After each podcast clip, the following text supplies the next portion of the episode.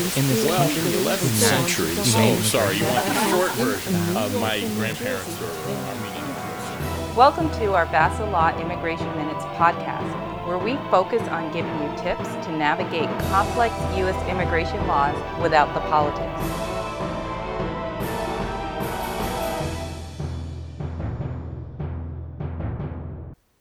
Hello, social media family. The title of today's media presentation is The Link Between Hostile Work Environment and Permanent Resident Status. If you or someone you know is a non citizen of the United States working in OPT F1 status, as a J1 au pair, or is an asylum seeker who may be subject to a hostile or toxic work environment, please know they have rights. Labor laws and traffic laws not only protect non citizens, but in some cases, reporting intolerable work conditions to the proper authorities may be a path to U.S. permanent resident status. Let me explain. The United States takes a strong stand against labor trafficking, and foreign nationals working in the United States may seek protection under the T visa laws.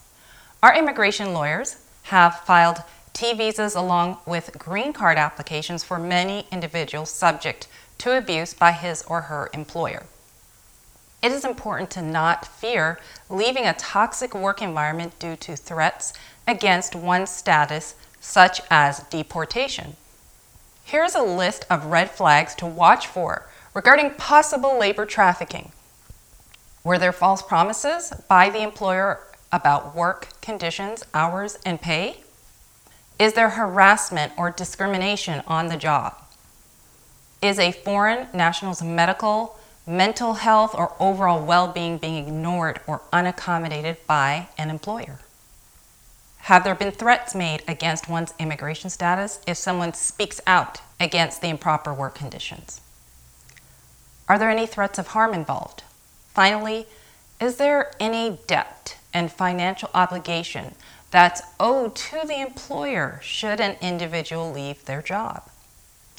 It is important to take note that a U.S. employer does not have to be the person who actually moves a non citizen across the border for T visa protections to apply.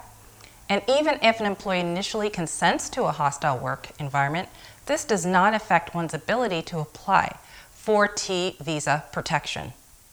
It's important to meet with experienced immigration counsel before taking any action, especially in such a sensitive area as labor trafficking. Professionals, skilled or unskilled workers, they may all seek T visa status when necessary.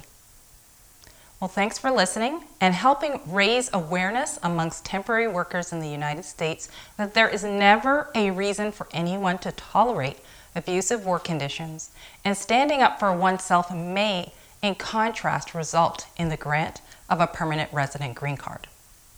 To schedule a consultation with one of our U.S. immigration lawyers, you may email info at becapital.law.com and we have linked below all our contact information.